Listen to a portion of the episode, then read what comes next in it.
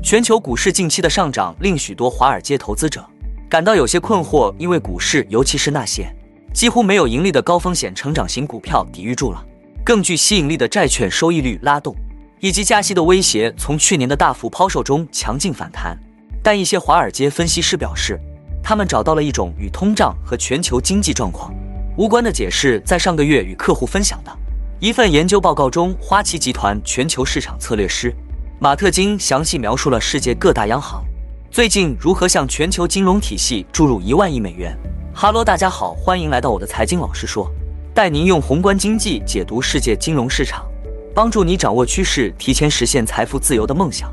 如果你也对股市投资理财以及宏观经济市场感兴趣，记得订阅我的频道，打开小铃铛，这样你才不会错过最新的影片通知哦。那我们就开始今天的节目吧。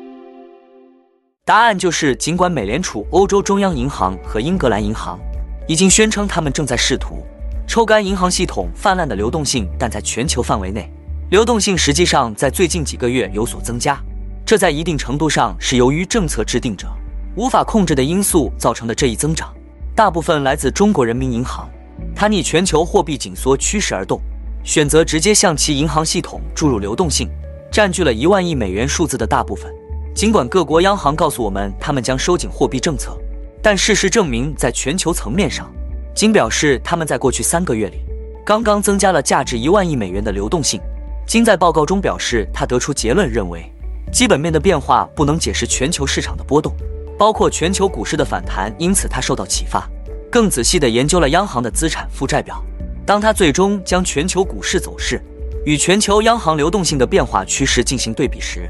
他发现这几乎是一种完美的契合。摩根士丹利资本国际全球指数的表现，该指数反映了银行体系流动性的起伏。根据 FactSet 的数据，该指数自九月底以来已上涨百分之十二。大约在同一时间，全球央行的流动性停止下降，开始再次扩张。但金和另一位驻伦敦策略师、宏观咨询公司董事总经理迈克尔·豪尔表示，就连美联储也在以一种更为被动的方式。加剧了流动性泛滥。一年多以来，美联储一直在宣传其计划，通过提高利率和减少债券持有量来收紧美国金融体系的流动性。方法是选择不将到期债券的收益进行再投资。根据圣路易斯联邦储备银行的数据，尽管自去年春天以来，美联储持有的债券规模缩减了约五千亿美元，但其资产负债表的另一个重要组成部分——美国银行系统准备金似乎没有增长。根据美联储每周发布的最新数据，截至二月二十二日，美联储各银行的准备金余额为三点零一万亿美元，这比九月底的二点九万亿美元略有上升。豪尔表示，据称美联储正在剥离资产负债表，但银行准备金没有下降。他表示，这也可能有助于支撑股价，因为美国银行业向金融体系注入的资金规模已经扩大而非收缩。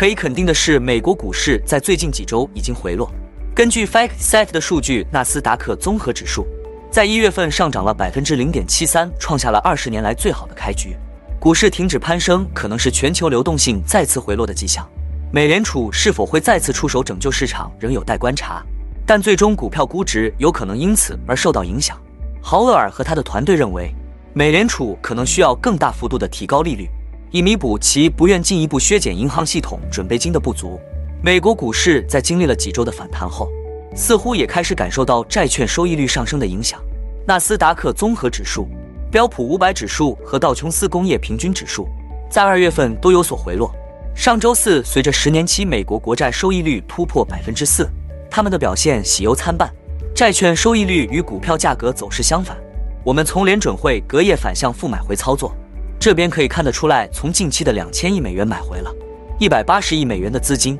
如果十年期美债直利率持续上升，将会造成投资机构及联准会隔夜反向负买回更多资金，将对股市资金面有不利的影响。